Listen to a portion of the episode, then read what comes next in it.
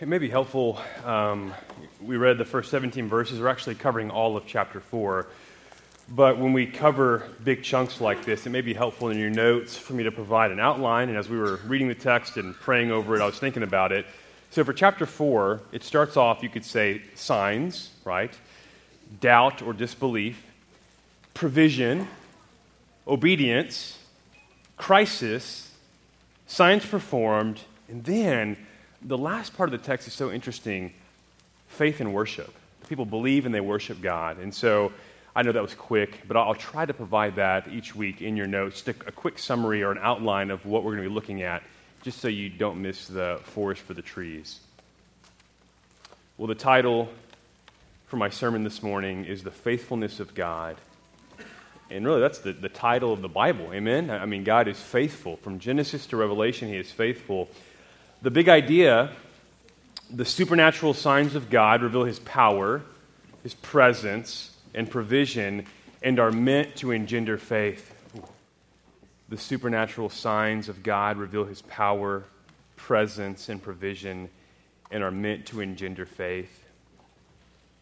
Who's ever told someone, an unbelieving friend or, or family member, maybe a stranger on an airplane, Jesus is Lord, Jesus is Savior, Jesus died, Jesus rose again, and then you were met with the response, prove it. Who's been there? Prove it.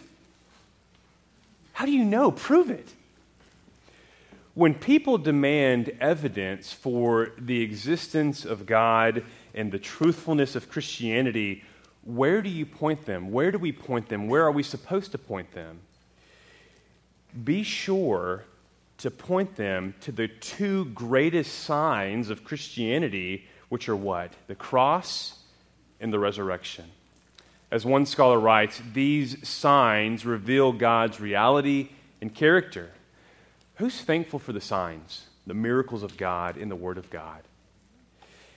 The, the signs of the Lord, and they appear throughout Scripture, point both to the reality of God and reveal his awesome character and great faithfulness.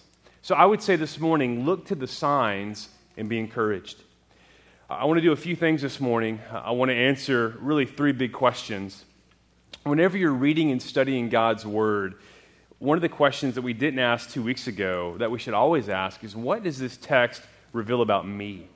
What does this text teach us about humanity? So we'll look at that first. Secondly, we'll look at what does our passage, Exodus 4, teach us about God? And then number three, how does it point to Jesus in the gospel? So, number one, what do we learn about humanity in Exodus 4? We, everybody say we, because as, as Aaron prayed, I mean, we're, we're like Moses in many respects, right?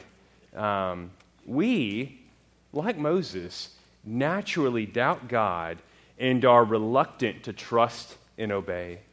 And this is due to our what? What do we all have in common? What have we all inherited? A sin nature. And because of sin, we seek time and time again to go our way and not God's way. Lord, help us, and He will. So, why is Moses' reluctance, his unbelief, so surprising?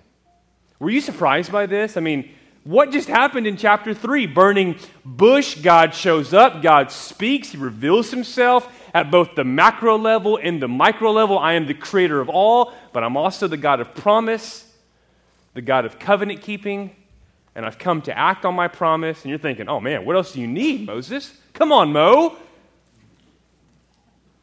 Why is his reluctance, his unbelief so surprising?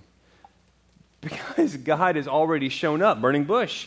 He's already promised to be with him. He's, again, revealed himself as both the creator and the covenant keeping God, the God who has shown up, who has declared it is time to act on my saving promises. Now, who's fought, who's served in our nation's military? Raise your hand.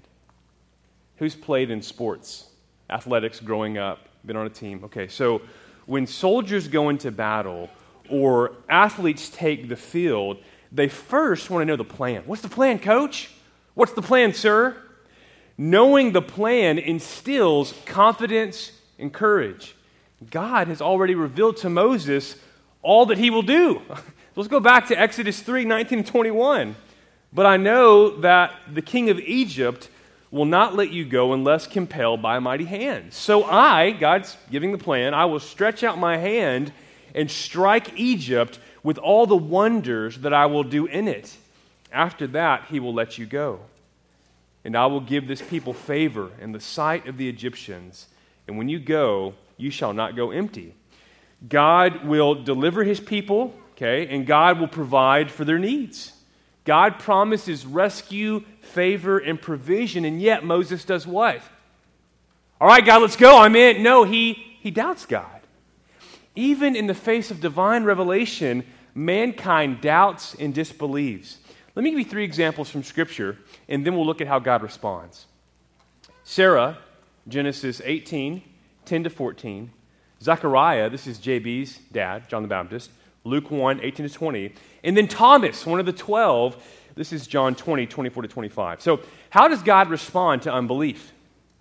He shows himself faithful and powerful. So, in Sarah's case, he provides Abraham and Sarah with a son, Isaac, as promised, even when it seems impossible from a human point of view.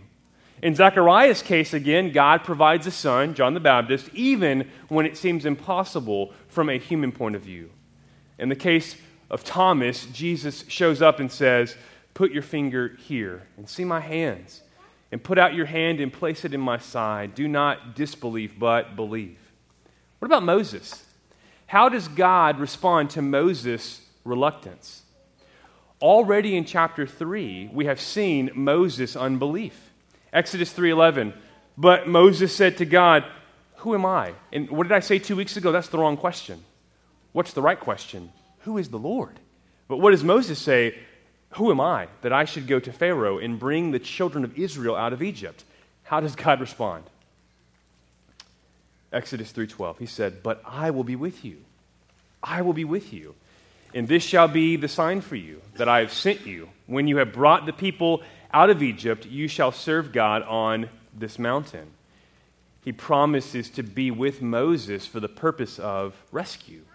Moses' doubt is met with the promise of divine presence and divine rescue. So in Exodus 4, Moses expresses doubt and unbelief two times and then flat out tries to excuse himself from God's commission. So let's examine these two verses and then look carefully at how God responds. And then we're going to ask the question what do we learn about God's character in the first half of Exodus 4. So, Exodus 4 1, then Moses answered, But behold, they will not believe me or listen to my voice, for they will say, The Lord did not appear to you. And then Exodus 4:10, but Moses said to the Lord, "Oh my Lord, I am not what? I'm not eloquent, either in the past or since you have spoken to your servant. God, nothing's changed. I'm, I'm not a speaker, but I'm slow of speech and of tongue." And then Exodus 4:13, but he said, "Oh, my Lord, please send someone else. In Exodus 4:1, listen to let's kind of follow the flow here. In Exodus 4:1, Moses preemptively blames the people Israel for his doubt and disbelief. In Exodus 4:10, he points inward. I'm not a speaker, Lord. He is constrained by human limitations. That's his problem. He focuses on what man is prone to do rather than on what God promises to do. One more time. Moses focuses on what man is prone to do rather than on what God promises to do. And we do this all the time, don't we? I do it. We have a perspective problem. We fail to fix our eyes on the promises of God and the Word of God. We get so focused on our circumstances, and we forget who God is as revealed where? And this is going to happen more often than not when you fail to be here. When you're not here in the Word regularly, you are going to suffer from a perspective problem. You're going to be overwhelmed by your circumstances because you're not regularly being exposed to the promises of God in the Word of God. So, what is the remedy to this perspective problem? Where should we be, church? Regularly. In the Word. In the Word. Does that make sense? Okay, finally, in Exodus 4.13, you're thinking, man, the audacity. Moses flat out requests to be excused from God's mission. And how does the Lord respond to each instance of doubt and disbelief. First, he promises three supernatural signs in Exodus 4, verses 2 to 9, turning Moses' staff into a snake, afflicting Moses' hand with a leprous disease, and then immediately restoring it, and then finally turning the, the water from the Nile River into what? Into blood. And the purpose, okay, everybody say purpose. There's a purpose behind these signs, as in all the signs of Scripture. The purpose of these signs would be to instill faith amongst the people of God, namely, faith that the Lord had indeed spoken to Israel, I'm sorry, spoken to Moses, appeared to Moses, and promised deliverance. Faith in the Lord and his promise to rescue. A quick word on Moses' staff, which was like a, shepherd's crook. In verse 17, God says, And take in your hand this staff with which you shall do the signs. In verse 20, the staff is referred to as the staff of God. That's really interesting, the staff of God. T. Desmond Alexander writes, and I wish I could do an Australian accent, but I'm not. In the ancient world, a staff or rod was sometimes a symbol of authority derived from a deity. When Moses or Aaron uses this staff, it symbolizes God's authority and power at work. Second, God responds to Moses' speech impediment with the promise of divine enablement and instruction. So, Exodus 4 11 to 12. So, first, God responds by promising signs. Second, God responds by promising divine help. Signs and divine help. What do we call that? Grace. I mean, what grace, what patience God has towards his people. Exodus 4 11 to 12. Then the Lord said to him, Who has made man's mouth? Who makes him mute or deaf or seeing or blind? Is it not I, the Lord? Now therefore go, and I will be with your mouth and teach you what you shall speak. Again, Moses is again found looking in the wrong place. He says to the Lord, I am not what? I'm not eloquent. I am slow of speech and tongue. Now, it's interesting that Moses is so hung up on the senses. Earlier, Moses complains that the people of Israel won't do what? They won't listen. They won't listen, they won't hear. And here, he complains by saying, ah, I can't speak. I'm not a speaker, Lord. And how does God respond? He points to himself. He points to himself. Again, Moses had a perspective problem. He's looking in the wrong places. This is where we, like Moses, so often fail to look. God says, I created the mouth. Man, this response is so good. This is like the end of Job, right? I mean, listen to what God says. This is, well, I'm not going to say it because that may confuse some, but it's one of those like, wow. I mean, just listen up. God is about to make his point in a very dramatic and cool way. I was going to say mic drop, but I, am not going to say that. But young people, you know what I'm talking about. God says, I created the mouth, I give speech, and I give sight. Whoa! Like Moses, you're so worried about them not hearing and you not being able to speak, but I, am the one who gives these senses. I give the mouth. I give that. I've, I've created it all. I'm sovereign over it. This is the major reason why I think so many of us don't share the gospel. We say they won't listen, or I'm not eloquent. We forget it is God who gives spiritual sight to the spiritually blind. It is God who unstops deaf ears to the truthfulness of the gospel. Amen? And we're just called to be faithful and to trust the Lord in Exodus 4:14, we see that the Lord has had enough. Oh, so again, God is not to be trifled with. God is patient. He's slow to anger, but he's not to be trifled with. He is patient, yes, but he's also wrathful. Exodus 4:14, then the avenger of I'm sorry, the anger, then the anger of the Lord was kindled. It's never a good thing against Moses and he said, Is there not Aaron your brother, the Levite? I know that he can speak well. What does God do? He provides Aaron. God will speak his words to Moses, and then Moses will speak God's words to Aaron, his brother. Exodus 4:16. He shall speak for you to the people, and he shall be your mouth, and you shall be as God to him. The point is God will be heard. Amen? God will be heard. His plans cannot and will not be thwarted. Let's talk about the, the purpose of the signs. What's the purpose of the signs, the great signs of God in Scripture?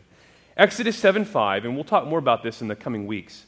Exodus 7 5, the Egyptians shall know that I am the Lord when I stretch out my hand against Egypt and bring out the people of Israel from among them. So, through his signs, what will the people of Egypt know? That he is the he's the Lord. Exodus 10:2 and that you may tell in the hearing of your son and of your grandson how I have dealt harshly with the Egyptians and what signs I have done among them, that you may know that I am the Lord. What is the purpose of the signs? So that both Egypt, the nations, and Israel might know that He is the He's the Lord. Well, let's go to the New Testament. John 9, 1 to 3. And this is why, God willing, after we finish Exodus, we're going to jump straight into John's gospel okay? Because these, I mean, these just go so well together. John 9, 1 to 3. As he passed by, he saw a blind man from birth, and his disciples asked him, Rabbi, who sinned, this man or his parents, that he was born blind? Jesus answered, It was not that this man sinned or his parents, but that the works of God might be displayed in him. And then, of course, John 20, 30 and 31. This is John's purpose statement for his gospel. Now, Jesus did many other signs in the presence of his disciples, which are not written in this book, but these are written so that you might believe that Jesus is the Christ, the Son of God, and that by believing that you may have life in his name. So, signs throughout the scriptures are intended to reveal the power of God. They are intended to engender faith and move those privy to such signs to awe in worship. We are meant to see the signs and say, Yes, God, you are all powerful. There is none like you. You are holy and awesome. And we bow down. Through signs, God seeks to both confirm his messengers and his message. Through his signs, he reveals his glory. And he reveals his glory so that we might glorify him. That is the purpose of the signs. Through his signs, he reveals his glory, and he reveals his glory so that we might what? Glorify him. All right, here's the second question What do we learn about God in the first half of Exodus 4? First, he is powerful, as seen in his signs. May we never forget that. God is powerful, as seen in his signs. Secondly, he is present as seen in his promise to be with Moses. He's present. He's not aloof. God is not aloof. He is personal and present. Number three, he is patient. Somebody say amen. He is patient as seen in his ongoing dialogue with and provision for Moses despite Moses' unbelief. Now, I think more than anything, God's patience stands out. Who's, again, who's thankful for God's patience? This is a major theme in Scripture. The patience of God, aka God is slow to what? He's slow to anger. So, Exodus 34 6, the Lord passed before him and proclaimed, The Lord, the Lord, a God merciful and gracious, slow to anger, and abounding in steadfast love and faithfulness. Romans 2 4, or do you presume on the riches of his kindness and forbearance and patience, not knowing that God's kindness is meant to lead you to repentance. His patience is meant to lead us to repentance. And then 2 Peter 3:15 and count the patience of our Lord as salvation. Why is God patient? Why is God so patient with Moses? I mean, Moses is kind of a gooberhead. What a goofball, dude. Like I get but we do the same thing. Why is God patient with us? You're like, "Come on, dude." Like God reveals himself in fire, he speaks audibly. At the micro level, reveals himself. At the macro level, reveals himself. The creator and the God of promise. And yet, Moses, they're not going to listen. I'm not a good speaker. He was British, by the way. Why is God patient? It's for our good, it's for our salvation. It is to display his grace, mercy, and love. Let's quickly examine now the second half of Exodus 4 and ask the same question what do we learn about God's character? Now, several things, this is, there's two books that were written, one by Walter Kaiser, and then one by F.F. F. Bruce. And they're both titled Hard Sayings, right? Kaiser, who was the president where I went to seminary, he wrote the one in the Old Testament, Hard Sayings in the Old Testament. F.F. F. Bruce, New Testament scholar out of Manchester, Hard Sayings in the New Testament. We're about to come across a very hard saying, so get ready. But again, the question what do we learn about God's character in the second half of Exodus 4? Several things unfold in Exodus 4 18 to 31. Now, I'm going to summarize. Okay, so we're going to be kind of 30,000 feet, and then we're going to swoop down. So here we go. Moses, he, Moses leaves Midian and he goes back to Egypt. Moses obeys the Lord. Moses, and this is the hard saying, Moses is almost struck down, but his wife intervenes. Wives, moms, thank you. Israel believes and worships, and what a cool note to end on. So the Lord speaks to Moses, preparing and instructing him once again for what is to come. This is Exodus 4 21 to 23. And the Lord said to Moses, When you go back to Egypt, see that you do before Pharaoh all the miracles that I put in your power. But I will harden his heart. And we'll talk a lot more about that in the weeks to come. But I will harden his heart. What does that mean? So that he will not let the people go. Then you shall say to Pharaoh, Thus says the Lord, Israel is my firstborn son. Somebody say, Whoa. The kids got it. Parents, you got a long way to go. And I say to you, Let my son go that he may serve me. If you refuse to let him go, behold, I will kill your firstborn son. Let's talk about sonship. Sonship. God relates to his people the way a father relates to his children. The God of the Bible is a relational God. Amen? He's a relational God, a loving God, a compassionate God. He reveals himself as a father. Tim Chester writes Israel is God's firstborn because they were the first nation to be God's people. Today they are joined by the Gentiles, a reality anticipated in Exodus 12:38. It is a theme that will unfold through the Bible story both in terms of rebirth and adoption, until John says, See what great love the Father has lavished on us, that we should be called children of God. And that is what we are. It's 1 John 3 1. Not only is God fatherly, but he is sovereign. Okay, so again, now we're looking at the second half of Exodus, asking the question, Exodus 4, what do we learn about God's character? He's fatherly, and number two, he's sovereign. In verse 21, God says, But I will harden Pharaoh's heart so that he will not let the people go. And God does this to reveal his power before Israel and the people of Egypt. He does it for his glory, so that both the nations and Israel might what? They might know that he is the he's the Lord. And next, and here's the hard saying. Are you ready? next, it looks like this is the crisis. It looks like the story is about to end abruptly. It, looks like before things really get kicked off, it's all over. What takes place in Exodus 4 24 to 26 appears both puzzling and strange. Let's read it together. So, again, he's left Midian, he's headed to Egypt. Moses obeys. Okay, here we go. At a lodging place on the way, the Lord met him and sought to put him to death. What? Who? Moses. The Lord sought to put Moses to death. But I, I thought God had called Moses to go and be his deliverer.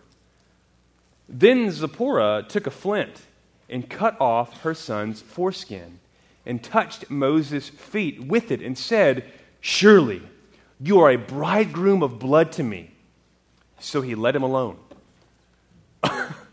what just happened?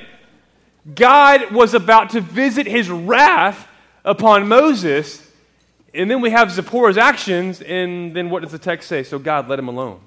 It was then that she said, A bridegroom of blood because of the circumcision. All right. Maybe you got it all figured out. But let's talk about it. Again, after hearing this, you may respond like Marvin Gaye and say, What's going on? Like, what, what is going on here? Three words. Three words justice, covenant, and intercession. Say these words with me justice, covenant.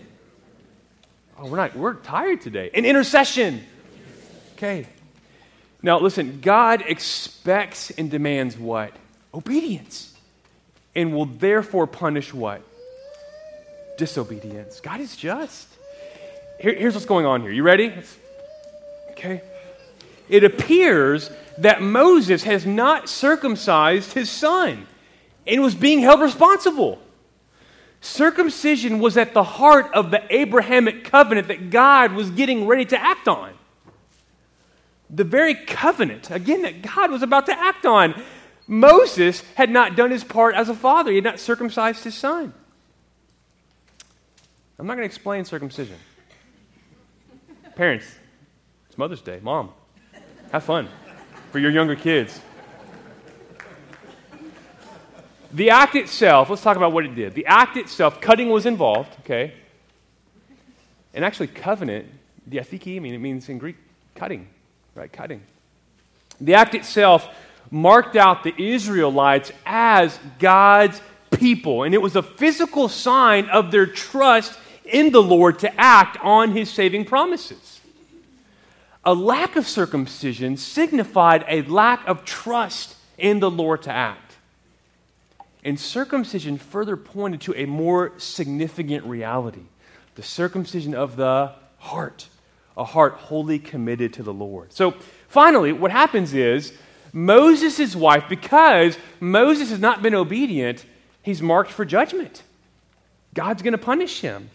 But Moses' wife intervenes on behalf of her husband and son, right? The shedding and application of blood was done on behalf of who? On behalf of Moses. The language of bridegroom of blood to me is Zipporah's way of saying, by the shedding of blood, I have regained my husband. He has been spared. Oh, oh, you guys seeing this? Salvation through the shedding of blood. All of this is meant to be a pointer first to the Passover, but ultimately to the, to the cross. God's circumcised people, trusting in the Lord to act, would be spared. That's what happens at the Passover. God provides, the people trust, and the Lord spares.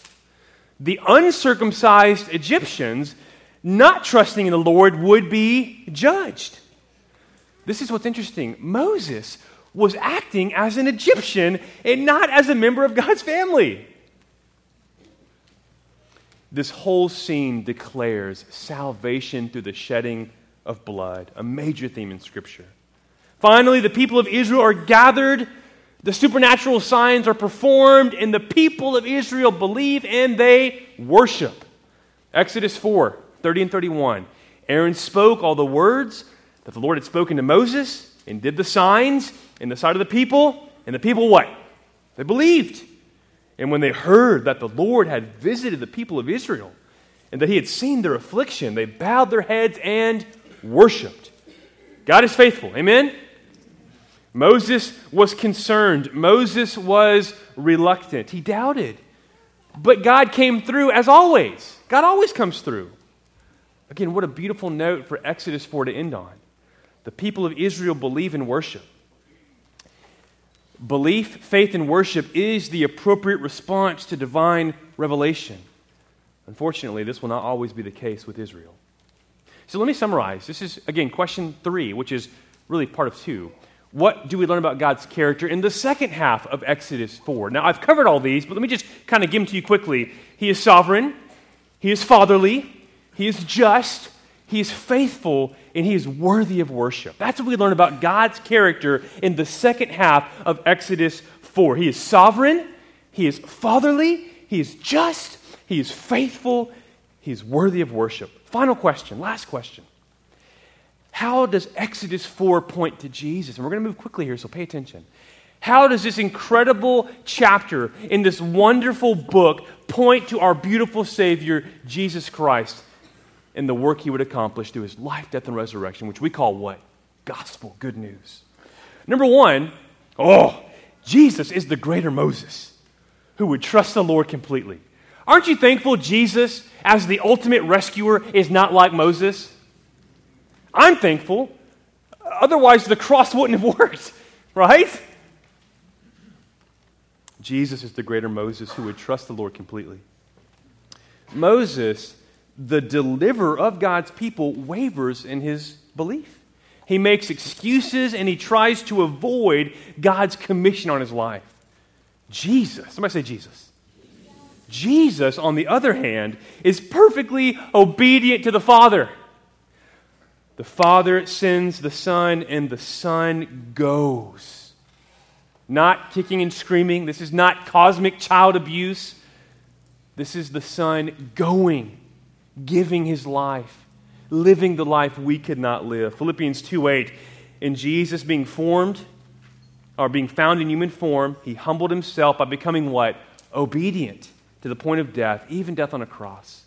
Aren't you thankful that Jesus was obedient? Mark 14 36, and he said, Abba, Father, all things are possible for you. Remove this cup from me, yet not what I will, but what you will. And then John 6 38, for I, Jesus said, have come down from heaven not to do my own will, but the will of him who sent me. And I love what Sproul said, R.C. Sproul. He said, Christ not only died for us, but he lived for us as well. Again, Jesus is the greater Moses who trusted the Lord, obeyed the Lord completely. Secondly, Jesus is the greater Aaron who speaks the very words of God. Jesus is the greater Aaron who speaks the words of God. John 1 1, in the beginning was the Word, and the Word was with God, and the Word was God. Jesus is the Word of God, the perfect what? The perfect revelation, the perfect expression of God. John 12 49, for I have not spoken on my own authority, but the Father who sent me has himself given me a commandment what to say and what to speak. Number three, Jesus is the greater intercessor.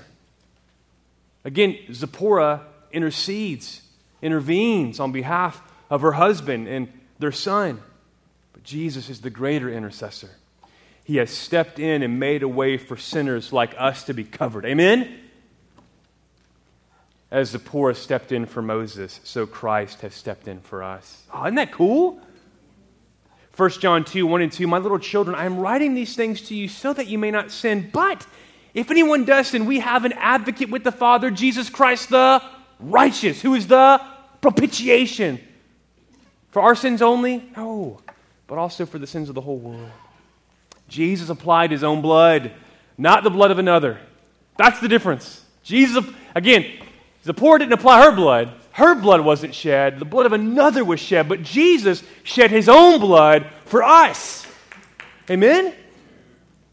Romans 3.25, whom God put forward as a propitiation by his blood to be received by faith. Again, what happened to stay the hand of God against Moses? It was the shedding and application of blood. Christ, as the once for all sacrifice, shed his blood for his people, staying the wrathful hand of God by appeasing God's wrath against sin.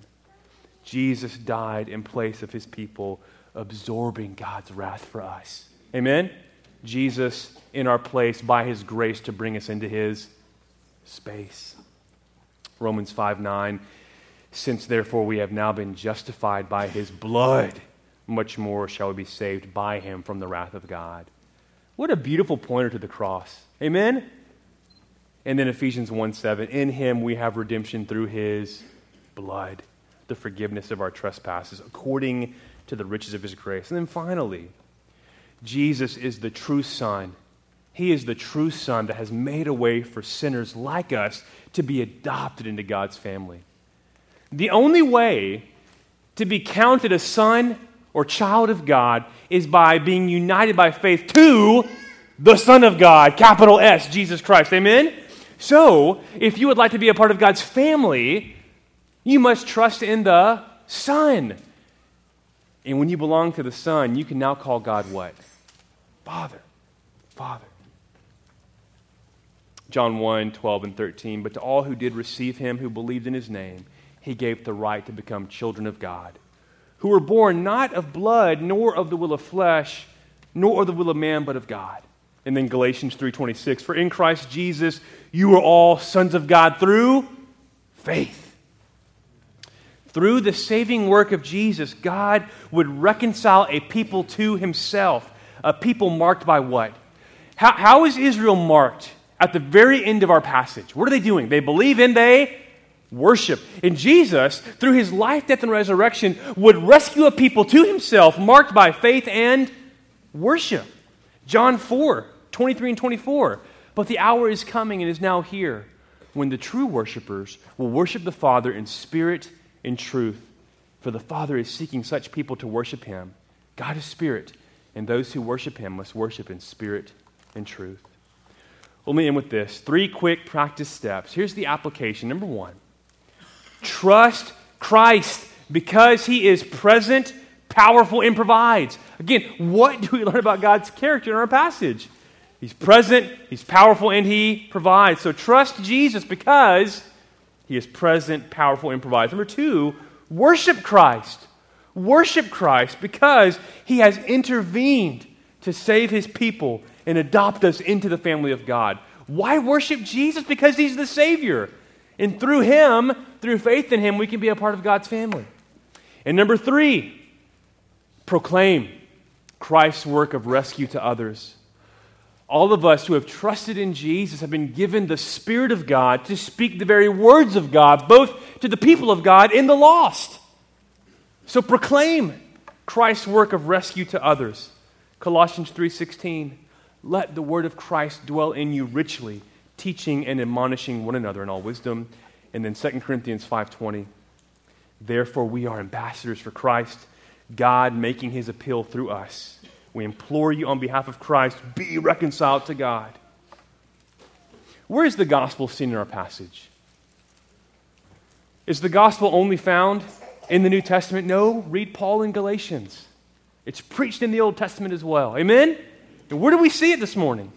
With Moses and his wife, Zipporah, we have a beautiful picture of salvation through the shedding of blood. Jesus, too, shed his blood for the salvation of sinners like you and me. We say it every week. Jesus, again, he lived the life we could not live. He's the greater Moses, he's the greater Aaron, he's the greater Zipporah. But then he died the death we deserve. We got to get this, okay? So, again, I, I was talking to some people about this the other day. We owe a debt. And what is our debt? Perfect life. We owe God a perfect life. Why? Because He's perfectly holy. He deserves it. He's worthy of it. He demands it. And all of us, can any of us raise our hand and say, Yes, that's me? Surely I fall into that category. Don't you dare. I will form tackle you off this stage. In love. In love. But no, none of all of us would honestly say, none of us, yes, no, come on, I've not lived a perfect life. But one has Jesus. Okay, so that's great news, but I've still lived an imperfect life. I've sinned against a holy God. I deserve God's wrath and punishment. Oh, the good, the good news gets better. Not only did Jesus live the life we could not live, but he took the punishment we deserve. Amen? So he lived the life we couldn't live, grace, and then he died in our place at the cross, grace, and then he didn't stay dead. He rose from the dead, proving all his claims to be true. Prove it. Look at the empty tomb. Again, the Bible, we see all these wonderful signs, but the greatest signs are the cross and empty tomb. Everything points to that. Amen? Christ lived, he died, and he rose again. Trust him, worship him, gather with God's people. Trust him, worship him, and gather with God's people. Let's pray. Father, we thank you for your signs.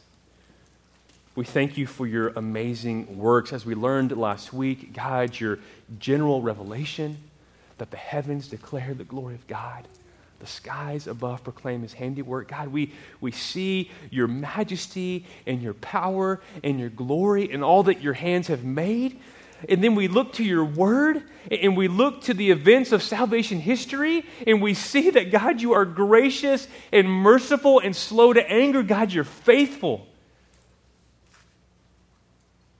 Father, you sent the Son to live the life we could not live. How incredible is that? A sinless, perfect life, fulfilling the law. And then, Jesus, you died. You were pierced, you were crushed. The punishment that brought us peace, you took upon yourself. And then you rose again.